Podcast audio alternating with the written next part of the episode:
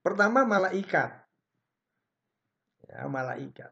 Kalau malaikat sudah lazim kita kita ketahui ya bersama karena malaikat itu uh, selalu baik.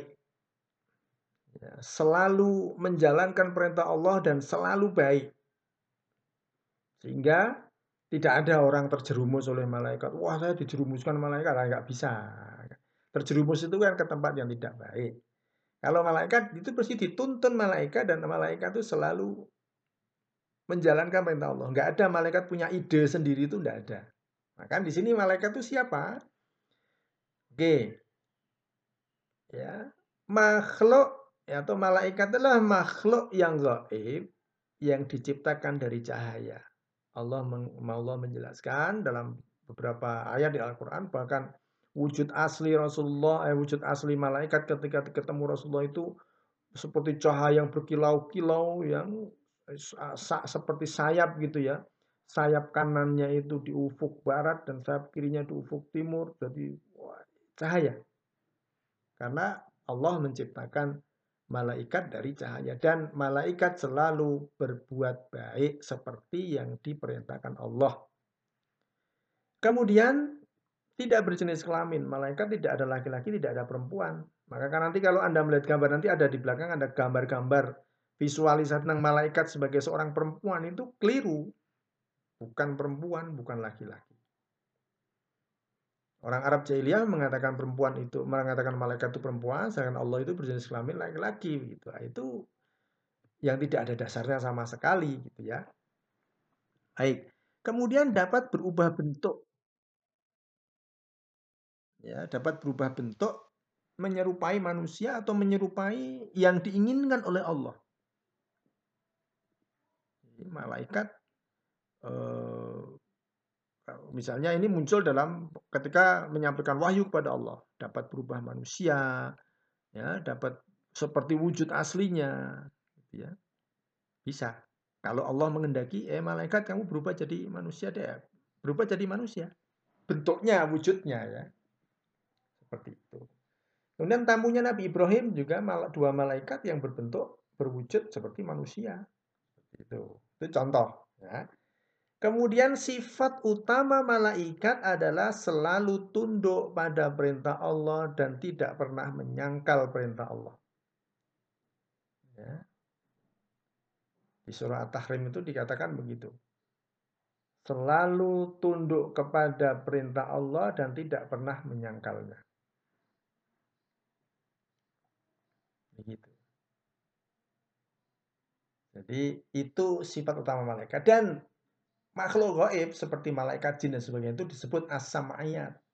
Asam ayat itu makhluk yang informasinya hanya diperoleh dari Al-Quran dan Sunnah, bukan dari dari yang lain-lain gitu ya. Baik, ini yang pertama malaikat. Maka keyakinan kita kepada malaikat bahwa malaikat adalah makhluk Allah yang gaib diciptakan dari api kemudian tidak berjenis kelamin, tidak laki-laki, tidak perempuan, tapi malaikat bisa menyerupai manusia sesuai petunjuk, sesuai dengan perintah Allah, berubah menjadi manusia laki-laki, ya berubah manusia laki-laki. Karena sifat utama adalah selalu tunduk pada perintah Allah dan tidak pernah menyangkal apa pun yang diperintahkan. Ya. Seperti itu. Itu gambaran malaikat. Kalau Anda menyaksikan gambar di layar seperti itu, visualisasi malaikat sebagai seorang perempuan, pakai baju putih, kemudian di atasnya ada lingkaran putih, sayapnya itu besar, ya, bulu-bulunya itu bertebaran ke mana-mana dan berkilau-kilau, itu bukan malaikat itu juga gambar yang menggambarkan malaikat, bukan. Karena malaikat itu bukan laki-laki, bukan perempuan. Seperti itu. Bahkan ada visualisasi malaikat kecil yang bersayap ya nggak pakai baju itu ya. Itu malaikat kecil misalnya. Bukan. Dalam keyakinan Islam bukan seperti itu. Gambaran-gambaran dalam konteks tradisi Eropa yang menggambarkan Malaikat itu berwujud seperti itu, ada sayapnya besar itu seperti itu. Dalam keyakinan Islam tidak seperti itu. Islam menggambarkan malaikat itu apa namanya? bentuknya itu sesuai Allah memerintahkan apa kepada malaikat ketika muncul di hadapan manusia. Ketika Allah menyuruh malaikat, memerintahkan pada malaikat berbentuk asli, wujud asli berupa cahaya yang berkilau-kilau, malaikat akan muncul di hadapan Rasulullah dan para nabi dalam wujud yang asli. Ketika malaikat itu diperintah oleh Allah berbentuk wujudnya manusia laki-laki, ya berbentuk wujud laki-laki. Jadi seperti itu. Jadi gambaran-gambaran kita tentang malaikat harus sesuai dengan Al-Quran. Bukan membayangkan oh malaikat itu atau menggambarkan, memvisualkan malaikat itu seperti perempuan, ya sayapnya besar, putih, bulunya berterbangan ke mana-mana, gitu ya. Gitu ya, itu nanti legenda-legenda cita-cita di Eropa itu ya. Ya saya besar, nanti malaikat-malaikat kecilnya ya jadi peri-peri itu ya. Gawa tongkat cili itu nanti ditutul ke pohon jadi mas kabeh itu jadi wah macam-macam lah itu itu kan cerita-cerita anak-anak ben tidur gitu ya. Tapi aslinya dalam keyakinan Islam tidak seperti itu. Baik, kita lanjut. Ini agak masih agak panjang ya.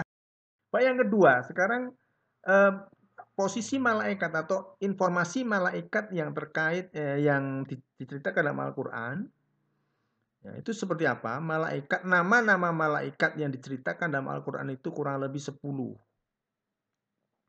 Tapi apakah malaikat cuma 10? Tidak.